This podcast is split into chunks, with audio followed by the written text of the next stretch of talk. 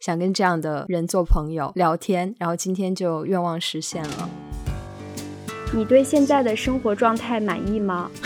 好残酷的问题啊！一上来就好好残酷的问题啊！工作是不快乐的源泉，但是不不工作呢？不工作你会快乐吗？因为是这样，我觉得我一直是一个蛮无根的状态，这样你知道，一直是飘着的。自己这两天，我突然意识到，好像那种很忧郁的东西正在慢慢的离开我。对你来说，交朋友难吗？为什么？我听你们的节目也没有什么朋友的，但是我听你们节目就会觉得哇，他们朋友好多，他们怎么有这么多知心的朋友？我我我也觉得交朋友越来越难，尤其在我这样一种重复的生活的方式里面，好难遇到新的人。我本来就没有想和很多人做朋友。啊，你觉得这个世界在变得更好还是更糟？显然了。我昨天翻了一下这个卡牌，很多问题的答案我是模棱两可的，但这个这个问题的答案我应该是最确定的，因为这个世界实在变得太糟糕了。虽然我知道这是事实，但是我要投身到我的具体生活当中的时候，我又不断的在自主的去淡化变糟的这样的一个感觉。你就是不可能去寻找到一个舒服的状态。如果你找到了一个舒服的状态，我觉得你很有可能就是不够诚实。Hello，大家好，欢迎收听《悲观无业》，我是《悲观生活指南》的 Michelle。Hello，大家好，我是《悲观生活指南》的维，我是无业游民的吕太阳。呃，我是无业游民的振宇。欢迎欢迎振宇和吕太阳。谢谢谢谢。嗯，对，我们来串台，所以我们有了一个新的播客，叫《悲观无业》。好绝望的名字啊！对对对对。我们要不要先跟大家介绍一下我们是怎么认识的？然后为什么想要做这一次串台？好的呀，那谁来介绍？你们来介绍吧。啊，我觉得很神奇，因为因为我一直是无业游民的忠实听众。我应该跟振宇讲过，我最开始跟米少说我也想要做播客的时候，然后我们两个不知道要聊什么话题，或者是我们的输出是不是有一些比较有价值的内容。然后我就给米少发了无业游民的关于生小孩的那一期，是我非常喜欢的一期给他听。我说就像朋友一样聊天，就像他们一样聊天就可以。后面机缘巧合就是振宇竟然加入了我们的听友群，而且我们两个不知道，潜伏了很久，而且我们不知道，对对无业游民的主播振宇就在我们的听友群里面，非常的低调，而且没有跟我们讲话。但我忘记后来我们是怎么加上微信的了。之后呢，有一个偶然的机会，我们才知道哦，原来这个是无业游民的主播振宇。我跟维都特别的荣幸，也觉得哇，这是把我们两个领入播客界的这样的一个怎么讲呢？领路人或者是一个老人家，担待不起，对，启发我们的前辈。然后我们两个就觉得 特别有缘分，嗯。其实我我听播客时间不久，但是我听的第一个播客也是无业游民。你们聊的这些话题，也是我跟维比较关心的一些日常的，我们这些这一代的所谓的中青年所关注的，关乎我们人生很多重要议题的问题吧。我觉得你们聊的方式非常的亲切，也非常的真诚，是我们做播客想要努力的一个方向。天呐，我都不知道怎么回应好。对，太受宠若惊了。我之前应该是。是听无业游民有有几期特别喜欢，然后我还写了日记还是微博。我当时有一句话就是想跟这样的人做朋友聊天，然后今天就愿望实现了。我我自己也是你们这个播客的忠实听众啊，对我我很偶然机会，因为是小宇宙推荐了，然后我就我我那次正好听到你们一期节目，然后我觉得哎这感觉听上去跟我们的那个气质特别像。然后我就倒回去从第一期开始听，我觉得那个亲密感和这个很真诚分享的氛围，我觉得你们播客比我们做的要好 啊，至少比我做的要好吧。但我觉得我们只有两个人，所以那个亲密感可能会比较容易建立，而且我们两个是认识很久很久了嘛。我主要是觉得无业游民的几位主播，你们的经历啊，你们的一些就是价值观，都让我觉得特别的有启发。那天我还跟维在说，对于太阳的经历，我们都特别佩服。对于职业选择方向啊，不同地点的人生不断在切换，我觉得有需要很大的勇气。这一点我确实。是蛮佩服，所以我也比较好奇，今天能有这个机会，蛮想跟太阳多聊几句。你是怎么去看做播客这件事情的？然后播客在你生活中带给你什么样不同的东西？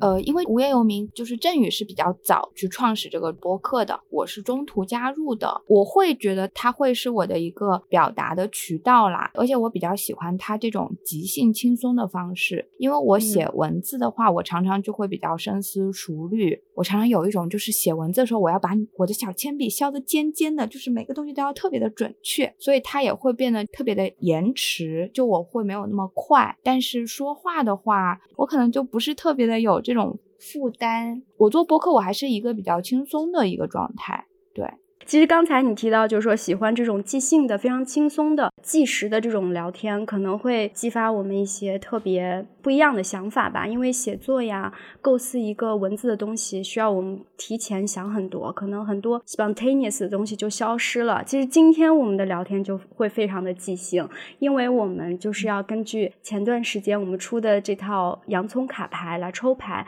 那我们事先四个人都不知道自己会抽到什么牌，然后抽到这个。问题后面的回答就是需要大家来即兴的组织语言了，很有挑战。好，就米歇尔跟维他本来是想要也要把卡牌寄给我的嘛，但是我最近就是因为一些原因，可能就是不太方便寄，所以我是没有真的看到那个卡牌的。但是我有看到振宇发给我那个图片，就那个卡牌的图片，我就感觉还挺好的。哦，我们自己真的是做这套卡牌才知道做一个产品有多不容易。我们就自己担任了各种各样的角色，还要自己学设计，嗯，然后学各种什么卡纸的材质是什么，找工厂，那做出来应该很有成就感吧？还蛮有意思的，好棒。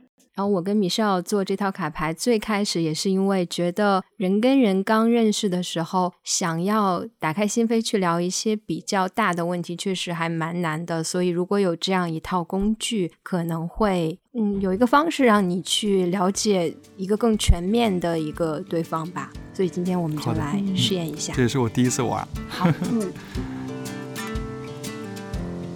那现在我跟振宇手上分别有一套卡牌，然后今天呢，因为我们有四个人，所以为了有序的进行这个游戏，我们可以把我们四个人分成两组，我跟唯一组，然后振宇跟太阳一组。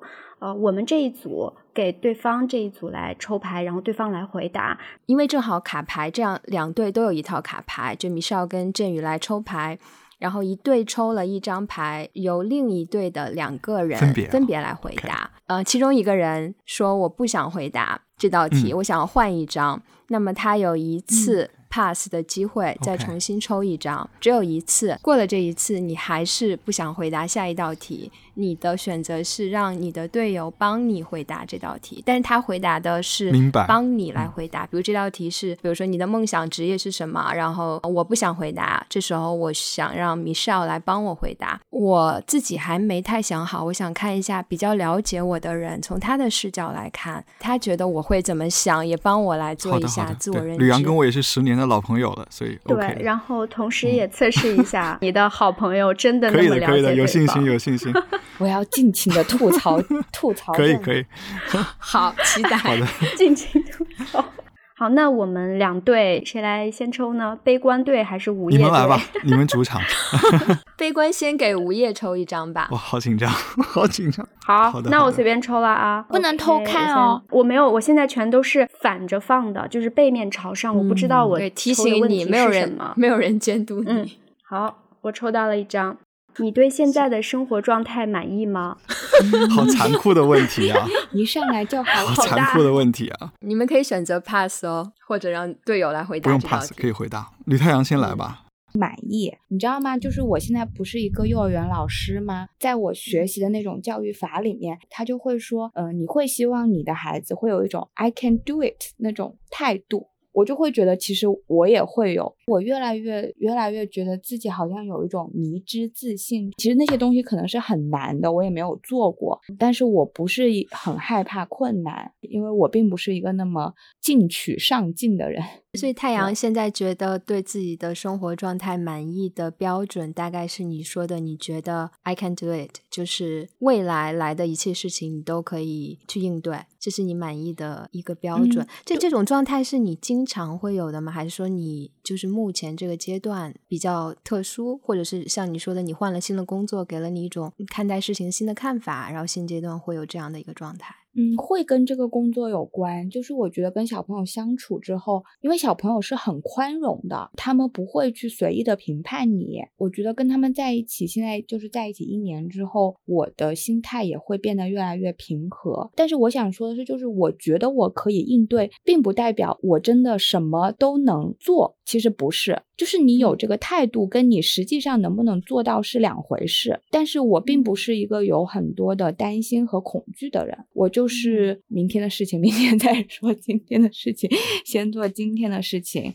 我也特别容易开心，就任何很小的事情我都可以很开心，就有时候走在路上我也觉得挺开心的。我这两年还在思考这个问题，就是其实我大概从初中开始，一直到我工作四五年，我都是属于一个我是有比较忧郁的一面的一个人。但是我自己这两天，我突然意识到，好像那种很忧郁的东西正在慢慢的离开我。之前他们其实是跟我的关系是很很亲密的。嗯，我觉得我还挺羡慕的，因因为我觉得我人生中好像我也少，是，我可以很自信的说，我对我现在状态很满意，真的很少很少，我觉得很难。就你你的这种心态真的就很难，容易满意的心态。我觉得可能你真的是特别喜欢这份工作。因为我觉得我大部分时候那种烦躁，可能真的是来源于工作，工作是不快乐的源泉。但是不不工作呢？不工作你会快乐吗？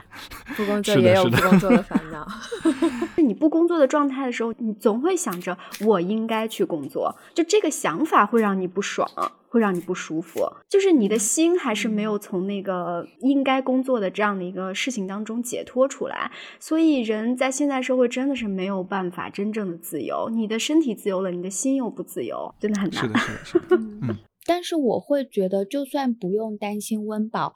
人是需要成就感和自我认同的，但是并不是说你一定要成为一个主流意义上很成功的人，你才可以有成就感。比如说，我刚刚不就是冒着暴雨去吃晚饭吗？其实我就是去楼下一个饺子店吃饺子。那个饺子店是一个特别平民的一个饺子店，然后特别的简朴。但是我今天吃完的时候，我还说，我就是特别的尊重这家店的人，因为他所有东西都特别的真材实料，然后它的价钱又特别的，就是实惠。我觉得它是附近的居民让大家都很安心的一家店。这个让我想起来那个电影《心灵奇旅》，就是说你得真正的去在意，或者是懂得如何去从那些细碎的生活当中很细节的东西里面找到一种快乐，找到一种满足。这确实是需要。训练的一个事情吧。好，嗯，那振宇呢？你对你现在的生活状态满意吗？我显然是不满意的，我好像就没有怎么满意过。对对对，我是很。这振宇跟我们是一样的。我觉得无论大环境还是小环境，因为也是疫情的关系，我跟我太太天天在家待的时间很长。然后她因为找工作不是特别顺利，整个的状态并不是很好。我自己也很焦虑，这样。然后你知道，两个人在一起生活，其实很多情绪是会互相传。染的这样，然后再到我个人的接下来要去做某一某个什么样的职业，我也。并不是那么的有把握要去做什么职业。我现在做媒体，我做媒体做了快十年了。我我是喜欢这个行业，但这个行业呢，我们可以都可以看到，现在是越来越难做，而且无论是从钱的角度，还是这个可以做的空间的角度，都是越来越难的。这样，我记得我跟太阳聊过转行，也聊了很久了。我还跟他说，我说我我是不是应该去国外申请一个 JD 读一下？因为我本科和硕士都是念法律的，跟你们一样。我我想是不是应该转法律比较好？这样对比较合适，因为很多人说我性格什么。蛮合适做法律的这样，然后我自己也不讨厌法律这样，对，只是那个时候，在我毕业那个时候，正好有一本我特别喜欢的杂志，然后我就去了，也是我第一份工作这样。那我就后来也没有做法律方面的工作了。他那次就跟我说，说他想去读这个幼儿教育这样，他也觉得就到差不多三十岁左右这个年纪吧，可能人生就你要选择这一次，可能就一定要在那条路上面就一直走走下去了。他当时很笃定，有一种那种纵身一跃的那种勇气这样。我就是缺乏这。种啊，就是我总是瞻前顾后，啊，就没有了像太阳那样的一种冒险的精神。这样，其实生活就变得非常的重复，每天生活都差不多这样。然后再加上很多朋友其实都离开了香港，我们来来去去，很多人太阳也是。这对我来说，在香港的朋友这种常态，很多人都离开了，然后自己在这里也是，就是挺孤独的，就是每天都是比较重复、重复、重复，很难讲满意。机会你也看不到机会，这个社会也是一个大氛围。我们说大的氛围，就像。像天气一样的，它是一个急速向下的暴风骤雨的那种状态，这样，所以啊。很难讲满意，偶尔生活中间会有一些小小的瞬间，你可能觉得啊，有时候你听一首歌很好听，呃，或者吃了一些很好吃的东西，那个瞬间你可能觉得很舒服、很开心。但是可能第二天早上起来，你面对着一一整天的重复的日常的时候，你又会觉得啊。就是每天你要把该做的事做差不多了之后，你这天也差不多过去了，然后第二天又再做一遍，这样就很难讲有什么太大的期望，或者是有一个盼头、有一个奔头，很有热情去投入到某一个事情中间。我觉得这就就挺不满意这样的状态的。嗯，哎呀，这个负能量。但我觉得很真实啊！我觉得这你描述的跟我对自己的生活的感受非常非常的相似，几乎是就沮丧是一种日常。重复是一种日常，还有很多一大堆面对的问题也没解决。然后我现在不跟别人比了，有时候看跟别人比的话，你就更加难受。这样跟别人比，好像别人呃三十多岁了嘛，今年我三十三岁了，别人可能都小孩也有了，房子也有了，就生活就蛮稳定的。但是像我的生活其实还是很漂泊的，下一步要怎么走，我们还是有很多很多不确定的。这样。那你觉得有一个这样的稳定的生活是你觉得比较满意的？我不知道，因为因为是这样，我觉得我一直是一个蛮无根的状态，这样你知道，一直是飘着的。我在香港生活了十多年，一九年的时候我觉得蛮 devote，但是到了这个疫情这两年里面，真的就是整个人生活变得特别向内，这样，然后跟这个社会也是一种漂浮在上面的那样的一种状态，也没有什么太多的联系 connection。就这个城市有时候我觉得很熟悉，但有时候又很陌生。但是我们在香。香港一个心态就是想着，也许我们明年、后年我们就要离开了。但是这样子，我们在在在这里待了十多年，但是总是以这样的一种过客的心态在这里生活。但事实上自己又有扎根在这里，但是又又知道自己没办法扎根在这里。正是因为在这样的一种状态里面，你才会想象着说，也许在一个地方我可以有稳定了，好有所谓的有恒产有恒心，呃，可以自己真实的去 build up 一些生活啊，build up 一些事业啊。好像这样的感觉对我们来说就很难奢望。这样稳定之后，我觉得可能也会无聊。稳定有稳定的问题，这样的漂泊也有漂泊的问题。但你漂泊的时候，你可能会想多一些啊。我我要是有一个自己的一些小小的生活，这个地方可以扎根一下，我可以去把它给 build up 起来，那可能会比较好。但你真正有的时候，你肯定会觉得，哎，这个移动性就变得很差，都是很矛盾的。我觉得，嗯，对，我觉得是挺矛盾，因为。我觉得我跟振宇蛮像的，就是每一次在新的地方，我都觉得我要在这个地方扎根下去，建立一个我自己稳固的生活，然后就会觉得蛮蛮兴奋的。然后等到过一段时间，我又觉得。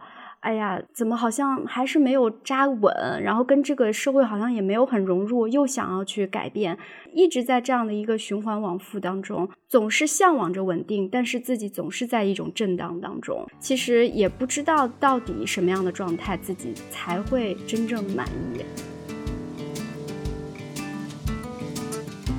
你随便说一个数字吧，然后我就从那一摞牌中间抽一个，好不好？五五，OK。对你来说交朋友难吗？为什么？嗯，感觉不难哈。我觉得对我来说特别的难。我我觉得交朋友一直以来对我来说是一个特别特别大的困难以及困扰。我觉得我朋友是非常非常少的人，就是比较难交到非常知心的朋友，自己也可能比较内向一点、慢热一点。或者就是不自信吧，而且很被动。我觉得交朋友可能很忌讳的是被动，而且你自己可能有点嗯害怕别人不喜欢自己，所以就会一直让自己缩在自己的壳里，等别人主动来找我。那我觉得我可能在这个过程当中丧失了很多交朋友的机会。我觉得交朋友可能还是要主动的暴露自己的一些脆弱性。我这方面自己虽然知道这个道理，但一直做的也不是很好。就我们在《悲观生活指南》的第十二期专门聊过友情的这一期，我先觉得我的状态就是，本来可能朋友不是特别多，但在成长的过程中，大家的价值观可能会慢慢的走向两个不同的方向，或者人生的选择、生活的方式也会走向不同的方向。能交心的朋友就越来越少了。然后我现在人在澳洲，相当于在这边就是从头开始，一切变得就是更难。所以我觉得这个问题，我的回答非常的坚决，就是真的很难。非常有共鸣。真的吗？但是我听你们的节目也没有 什么朋友的。但是我听你们节目就会觉得哇，他们朋友好多，他们怎么有这么多知心的朋友？并没有，你没有注意到，基本上我都不怎么找嘉宾吗？然后如果我找的话，我都要拉上阿斌或是振宇中的一个人，振宇反而还是比起我而言更能积极的去找不同的人聊的。比如说，我现在跟我聊话题聊的最多的、最深入的，可能就是米少了。但我有时候就会有一种恐惧，因为米少自己有自己的家庭，如果他将来有小孩或者怎么样，我我会甚至有点担心，那他会有更多的时间分走了，那可能我唯一的可以聊这个话题的朋友也会把更少的时间给我。就当朋友少的时候，你还是会有一种不安全感。我不知道你们会不会会有，尤其我觉得就是年纪越大，交朋友越来越难。我不知道是不是因为这两年，尤其隔。隔离吧，我整个人的状态，我感觉跟一九年简直就是两个时代的这种感觉。对我，我我也觉得交朋友越来越难，尤其在我这样一种重复的生活的方式里面，好难遇到新的人啊，然后好难遇到新的朋友。我的工作也是可以远程做的嘛，不太需要跟在地的人有什么样太多的交集。我觉得好像大家表面上让别人看来好像朋友都蛮多的，但是其实现在大家内心都觉得交朋友蛮难的。交朋友难，现在是这个时代的共通的一个一个问题吧。就我自己来讲，我觉得一直都很难。但是我也可能不觉得，我也一直以为我朋友特别多，但其实我也是朋友比较少的那种。然后我平时呢又稍微性格上稍微独立自我一点，所以对于外界可能关照的不是那么够。所以我总觉得我的那种广结好友的能力特别的低。但是庆幸的一点是，我每次在每一个人生。阶段朋友再少，我总能遇到那么一个跟我特别特别知心的那种铁姐们儿，你知道吗？所以我也不知道这个算是一种能力呢，还是一种缺陷。当然，我也希望我有很多很多的朋友，每次在一个新的地方都能迅速的跟大家升温，但是好像就是没有。就是我想说，我的朋友不多，但是我并没有觉得交朋友很难。然后我并没有想有很多很多的朋友，我并没有想。对，我觉得看你怎么去定义这个朋友了。如果普通朋友，对，那真的是很容易的，只聊两句，哎，印象不错，那也许就是互称朋友了，这样至少口头上吧，这样。但你要说亲密的朋友，我对吧？如果你定义是亲密的朋友、密友这种，那当然就很少了，对吧？三五个就已经不错了。对，我觉得我们现在的问题就是说，我们怎么去跟一个新认识的人去建立这种情感？因为因为这个情感需要 efforts，需要努力。比如说你约出来见面，比如说你们一起来玩呃洋葱卡，去谈一些比较深入的话题。而在这个谈之前，你可能不知道这个人是不是对这些类似的话题感兴趣，你是要冒一些风险吧？就还是你你要在这一段新关系开始之前，你是很脆弱的。我觉得我们很多人很怕这种脆弱。对，太阳有没有什么观点？我本来就没有想和很多人做朋友，我的朋友并不多，我不是一个那种很爱社交的人，但是就够了。而且我就觉得很多时候交朋友就是自然而然的，就是他也需要时间。所以呢，如果我遇到一个我很喜欢的人，但是就算我有他的微信，可能其实我都不会怎么跟他说话。但并不代表我不喜欢他，呃，不想跟他做朋友，我只是没有说。但是如果有什么很自然的机缘发生了，我也不会去抗拒。我会很喜欢他，然后我就给他默默点赞。当然，就是如果我知道我很喜欢他，我又特别想让这个人真的成为我的朋友，那我就觉得这个事情肯定是困难的。但我一般都是顺其自然，对，默默围观，默默点赞。嗯，我也差不多。对，我觉得有时候就是看一些契机，看一些缘分，这样。包括交流也是，是不是有深入的交流也是看缘分的。这样，我像我们今天能在这里录音，对吧？对，然后我觉得也是都是缘分来的。我，我觉，我觉得你们能每每一期卡牌的问题都可以聊一期节目啊，挺好的。是的，是的，是的，对，是。要不然你们再给我们抽吧，这样。嗯，好呀，好呀。C 的从上往下，好精确啊，好具体啊！你觉得这个世界在变得更好还是更糟？显然了。我昨天翻了一下这个卡牌，很多问题的答案我是模棱两可的，但这个这个问题的答案我应该是最确定的。我早上在听你们这期节目的时候，我说这个问题应该是我最毫不犹豫的回答的，因为这个世界现在变得太糟糕了，这这是一个根本就是想都不用想的一个题目，就是。太糟糕了，太糟糕了啊啊！这是或者至少我生活的这个世界，我生活周边的环境，这是哦，这是是过山车的速度加速的变得糟糕。嗯嗯，振宇，这种感受是一直都这么强烈吗？还是在到了某一个阶段，你会也去慢慢适应它？你会觉得好像有点没有不再那么重要，还是一直对你来说那种感觉都是？我觉得最近，我我觉得最近这一两年吧，这个状态是啊非常强烈的。你周边的世界呃糟透了啊，糟透了啊！嗯，或者你看新闻也是糟透了。塔利班的那个事情你们也看到对吧？阿富汗今天那个状况，机场的那个状况，尤其对于做新闻的人来说对吧？悲观是一种常态，或者看到这种糟糕的事情，你会不会觉得世界变得越来越好？但是以前变坏的速度可能没那么快，但现在这个变坏的速度是急剧变坏啊，是这样的一个状态，而且没有任何的一个点它可能变好，就已经是一个你你包括你看现在中美关系对吧？你包括你看到中国的这个未来的这样的一个发展前景对吧？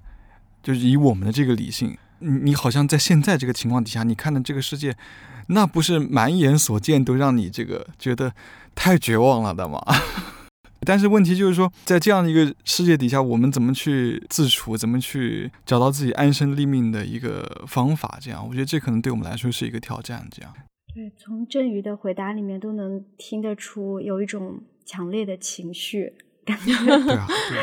对啊。我我我前几天又随手翻，我大学时候很喜欢，就胡适写给一九三二年毕业生的那个毕业赠语啊。我非常喜欢胡适啦，我以前也看过他很多文章，他里面讲的也是当时的一个社会，当时的中国的一个情况。但是我我今天回过头来看当时中国情况，我觉得，嗯，也许当时他们觉得很差吧。对，二零零八年的时候我也觉得很差，但是二今天回过头来看到零八年，我觉得二零零八年太美好了。对我今天听《北京欢迎你》一首歌都能听得泪流满面，这样。天呐，这个歌的作词居然是林夕，对，然后你还能请那么多人来去唱那首歌，然后那么开放的一个姿态做出来，你今天想都不敢想。我们之前做了一个二零一八年，我也很情绪化。当时二零一八年，我们我我们做一期节目，就是二零一八年底，我们聊聊各自的二零零八。我在做那期节目时，候，我搜过资料，我我看那个时候人民日报还说，这个二零零八年应该成为中国公民社会元年。我记得我上大学就特别清楚，那个二零零七年南方周末的年度人物是厦门人，对吧？我记得前段时间动车今年十周年，有的人把二二零一一年的时候的那个中国的媒体的那个好些媒体的头条放出来说比较一下，这是十年前的媒体，你看上去真的是恍若隔世。今天你想都不敢想。我那个时候大学经常上一个论坛 BBS，一九八四 BBS 都不用翻墙上的。我我也是因为那个 BBS，所以那么喜欢关心新闻，这样以至于后来走到了这个做做这么长时间新闻，那都是那那个年代的这个给养吧。Anyway，那对于我这样的状态来说，我今天看到的这个世界真的是，我只能说我挖一个洞先躲一躲，或者是说帮无道则隐，对吧？或者道不行沉浮浮于海，就只能是这样子这样。我我我说远了，我就说当时看那个文章中间，他同样面对的也是一个很很糟糕的处境，这样，但是他也讲到一些很务实的一些方法，可以让你去面对这个特别糟糕的世界，这样，我觉得也也都讲的蛮好。可能你脑子里面总得有一两个呃问题在那里思考，你可能要培养一些业余的爱好啊，因为有时候业余的爱好反而塑造了你。就像我这个业余的爱好，天天上大学不务正业看新闻，就最后一直做新闻做这么长时间。然后还有一个就是说，你总得有一点信心啊，总得做一些努力。虽然面对非常非常糟糕的状态，我们对吧？就包括像你们做这样的播客，去把自己的一些想法去分享出来，去在自己力所能及的范围之内去做一些事情，我觉得这都是非常非常重要的。包括太阳他做的更多更务实的事情，去在幼儿教育中间去去发挥，我觉得都是非常好的。就是面面对一个非常糟糕的世界，我们怎么样去自处？我觉得这个是值得我们去思考的一个问题啊，这样。对我跟维，我们也是零八年到北京上学，就是从我们地方的城市到了北京。然后我到北京那段时间，还是残奥会还在开，然后我们就去看残奥会的那个比赛。就那段时间，真的你能感觉到那种氛围，就是要跟这个世界接轨，就是我个人也要跟这个世界接轨。现在回想起来，也是挺唏嘘的。所以我觉得，在媒体这个行业，作为一个理想主义者，可能看到的悲观的，或者是世界在变糟的这样的一些现象，是非常非常淋漓尽致的。虽然我知道这是事实，但是我要投身到我的具体生活当中的时候，我又不断的在自主的去淡化这种变糟的这样的一个感觉，因为我要去继续我的生活。都是这样，我也是啊。其实就是你能怎么办？你其实你能够改变的可能是你自己和你的这个圈子。这样，你很自然，的不想让你自己陷入到那种情绪里面去，总是想那些事情。你肯定很自然，很想屏蔽掉一些东西。你可能想去盯着在一些很确定性的事情上面去。你做了一顿饭。好吃的一顿饭，你觉得很有成就感。你把家打扫得很干净，我可能也觉得在这种不确定、在这种糟糕中间找到一点小小的安定。这样，你把你工作中的某一项东西做得挺好的啊，甚至于你帮到一个人，你解决了一个问题，甚至于我今天录了一期播客，我觉得我挺好的，跟你们有这样的一个很好的交流，我觉得就是非常非常好的，对吧？都是这些小小的一些让你感到确认的事情来去确认自己存在的意义吧。没办法的，也是不正确的。我觉得就一直沉浸在这种糟糕的情绪里面。嗯，太阳有没有什么分享？因为我会把那个时间拉得很长，我就会觉得很多我们现在可能那些悲欢，可能都是一时的。所以我会就是有时候我把东西拉得很长的时候，我就会觉得可能它没有变好，也没有变坏。其实我很少去思考这个问题。就是振宇讲的那些新闻啊什么什么的，我我觉得从这些方面看。就是挺多很糟糕的事情在发生的，特别是当这种糟糕的事情局限在一个地区的时候，就当它变得特别具体的时候，那个人暂时又无法去离开的时候，它就是一个很糟糕的事情。但有的时候我会在想哦，如果有一个地方发生了一个天灾，然后那个地方变成了像人间地狱一样的东西，但是如果你可以坐着一个飞机从这个地方去到另外一个地方，那个地方还是在风平浪静，然后大家都。好像在很安稳的生活，我就会觉得这样子的对比就是特别的荒谬。即使是在同一个时间点，你去问这两个处境下的人，他们可能会给出完全不一样的答案。这一切都让我会觉得，可能人是很脆弱、很渺小的吧。嗯，我们就是很难去自处的找到一个很舒服的状态。但是我觉得我们不需要去找到一个很舒服的状态啊，嗯，因为我们就是无法去消化这些东西啊，我们无法去消化这种一方面有一些很小的快乐，一方面又感觉到很荒谬，一方面又觉得很无力，你就是不可能去寻找到一个舒服的状态。如果你找到了一个舒服的状态，我觉得你很有可能就是不够诚实。但是我也不会就是太过的绝望，因为我最多就活一百岁嘛。即使这一百岁整个世界都平平安安，那我过一百年之后我也死了呀。我们本身就是非常的 脆弱跟渺小的，但是我会非常的确信，就是我是一个不可能从个人的一己的幸福快乐中获得满足的。但是也不代表我就是觉得个人幸福快乐是不重要的，就是我们都是人嘛，我们的生命都是彼此相连的。就为什么我们会为远方的事情感受到，比如说我可能看到一个新闻，会感会觉得很不舒服或者很难受啊什么的，因为我们就是感觉到我们大家是命运共同体。我们的社会如果从完美的程度或者说有利于人性张扬的程度，肯定是不够的。我们的社会很多时候还是很压抑人性的，也不仅仅是这个社会，就是人类社会也从来不是以人的幸福快乐为导向而去发展的。我们当然有很多的事情可以去做，嗯。那那我想问那个太阳，那你觉得要怎么样去回应呢？就是个人的话，如果你满足于自己小小生活中的那些东西，你是肯定不满足的。但是有的时候你面对大环境，你好像又变得很无能为力。那这个时候你你是怎么去就面对这样的一个处境了？你会怎么做呢？我觉得每个人都应该去找到自己想要去做的事情，然后每个人都可以变得更主动一点。我知道，就是从个体的层面来说，我们每个人都是很普通，并且是很脆弱的。从一个大的层面来讲，我们的确是这样子的。但是，当你自己看待自己的时候，你就是要觉得你还是可以去做事情的。对，但是就你也不知道怎么去跟这个怎么说呢？你你也不知道怎么去回应这样的一个时代或社会吧。好的，我我们抽，我抽下一张？第五摞的第二张。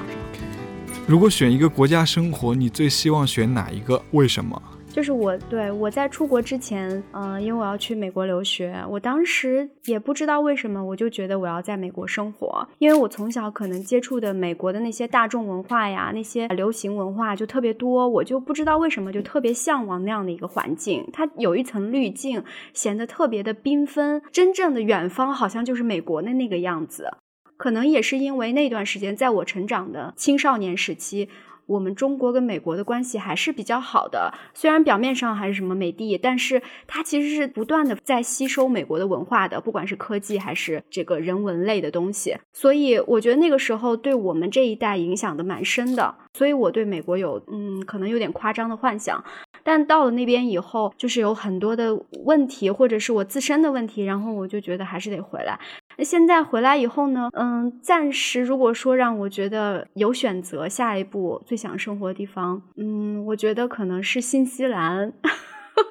就是新西兰的自然环境真的太好了，可能是因为我最近特别想跟大自然亲近，觉得自己应该在一个更远离烟火的、远离世俗的人少一点的地方，有一个更宁静的生活吧。但是只是一个幻想，如果有选择，当然这个问题设定的是有选择，那我觉得可以在新西兰生活一段时间是蛮好的。我我其实对新西兰不是很很了解，我只是看了很多它的一些自然风光，还有它的一些福利政策也都蛮好的，好像那边人也比较少，那种内卷的压力也没有很大，鸡娃的文化好像也不太存在。对呢？我觉得这道问题我没有答案，就像米少刚刚说的，很多国家在我们去之前，真的就是看起来很美，或者是我们去旅游去短居都是蛮好的选择，但是你真的要是长期。定居在那儿，现在让我选一个国家，我真的选不出来，因为我知道在哪里生活都有特别不一样的苦恼，也有特别不一样的环境，当然也有它好的地方。我之前跟米少聊这个问题，像米少刚刚讲的，可能嗯，他去美国之前对美国有一种想象。甚至我来澳洲之前，我也有一种想象，这里什么漂亮的海景啊、自然风光啊、友善的人民啊、没有压力的生活啊。但真的来到这生活，其实也是一种祛魅的过程吧。就很多想象中的东西，你即使真的享受了它，这边很洁净的空气啊，没有九九六，但你会发现更多的新的烦恼出现了。这些烦恼可能是跟这个国家是相关的。有紧密的关联。正因为我现在在澳大利亚生活，才有了这些新的烦恼。所以我不知道，我现在凭空想象的，比如我一直觉得日本是一个很好的选择。我真的去了那边，我会不会真的喜欢我？所以我觉得这道题还蛮难给出一个答案的。对我刚才说的，可能真的是我现在想去旅游。如果说真的生活的话，真的可能很难给出一个答案。就我很想去新西兰玩。对，我觉得生活跟旅游还是挺不一样的。香港怎么样？除了政治方面，非常合适旅游，我觉得你值得值得一来的，啊，很很很有意思的，很有魅力的一个城市。嗯嗯，当然现在啊，如果你在长期生活的话，其实我第一次来香港的时候，我也觉得香港特别有魅力的。这样，因为香港的状态它其实很有意思，它是一个，我觉得它真正是一个 in between 的这个状态。它是在中国和西方社会之间，或者狭义一点说，它中国和美国之间的一个城市。然后这个这里的东西也都很混杂，有有广东本地的店，有有有外国的店，然后有这些泰国国的店、东南亚的店，就很多东西元素混杂在一块儿的。它其实是一个挺有魅力的地方。这样，香港生活怎么说呢？就如果没有这一两年发生的很多事情，这也不是不光光是这一两年，现在肯定不是一个很适合 人生活的地方了。对，嗯，尤其这房价也特别特别高。我还蛮好奇，就是你们二位是比较喜欢人多的地方生活，就是人多的城市啊，或者国家生活，还是稍微就像新西兰这种了无人烟的地方生活？我觉得我比较贪心哎，一半一半是最好。人都是这样子的，你在人多地方生活时间太久，你就会特别向往去人少一点的地方。但你人少的地方生活时间久，你会觉得好闷呐，还是大都市比较有意思这样。所以我觉得一半一半是蛮好的。对，其实香港会有一点一半一半，因为它的城市设计是，呃，香港不是有四分之三的地方都是郊野嘛？如果你坐半个小时的车或者半个小时的船，你就可以去到一个比较自然的地方。它在这方面我感觉还挺好的，转换还要回大陆也很方便，你要出国也很方便。如果没有这么做一些事情的话，它如果做一个 basement，它其实是不错的，就是两边都可以走一走这种。好，要不然我们最后一题你们来选吧，别别选五了好吗？其他都行。第三落的第四张。第四张。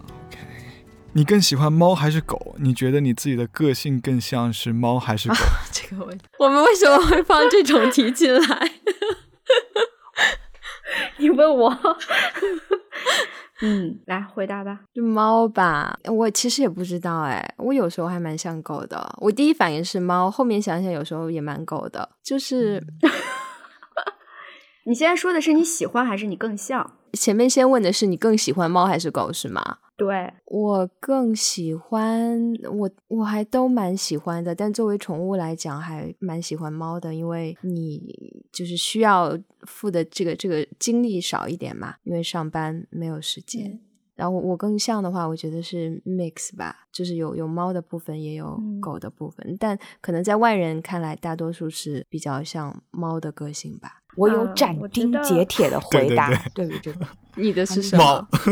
猫？你是你是又喜欢它，然后也像它吗？我不知道我像不像它，但是。呃，我以前是一直都以为自己喜欢的是狗，我想养的也是狗，但是我特别偶然的养了猫之后，我就特别坚定的知道我喜欢的是猫。对，狗也很可爱，就是我也有很多朋友有狗，但是呢，狗跟猫是很不一样的，我喜欢的是猫。你你喜欢？你觉得你被它什么东西迷住了？就是狗，我觉得它太粘人了。我常常就就跟那个狗说：“你可不可以独立一点？” 其实，其实我的猫，我的猫也很粘人，但是我也常常会跟我的猫说：“你独立一点。”但是，就它们，我觉得狗太简单了，对我来讲，它太明快了。猫更有悲观一点，猫猫的世界更丰富，不悲观，不悲观，不悲观呀。就他们更丰富，但是我也有朋友，就是有特别可爱的小狗，也不是小狗，它是一只很大的狗，它也特别的可爱。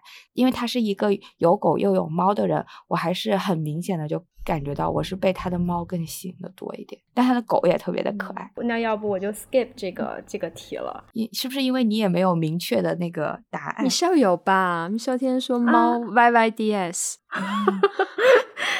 对我其实也是小的时候特别喜欢狗，因为我小时候是跟狗狗一起长大的，我家里面一直都有养狗。嗯，但是我长大了以后，工作以后，我养了自己的第一只狗，然后我非常的愧疚。我现在想通过电波向我曾经的那只狗道歉，就是它是一只呃流浪狗生的小柴狗，我就养了它以后，没养多久，我实在是支撑不住了，因为它每天都要让你去遛它两三次。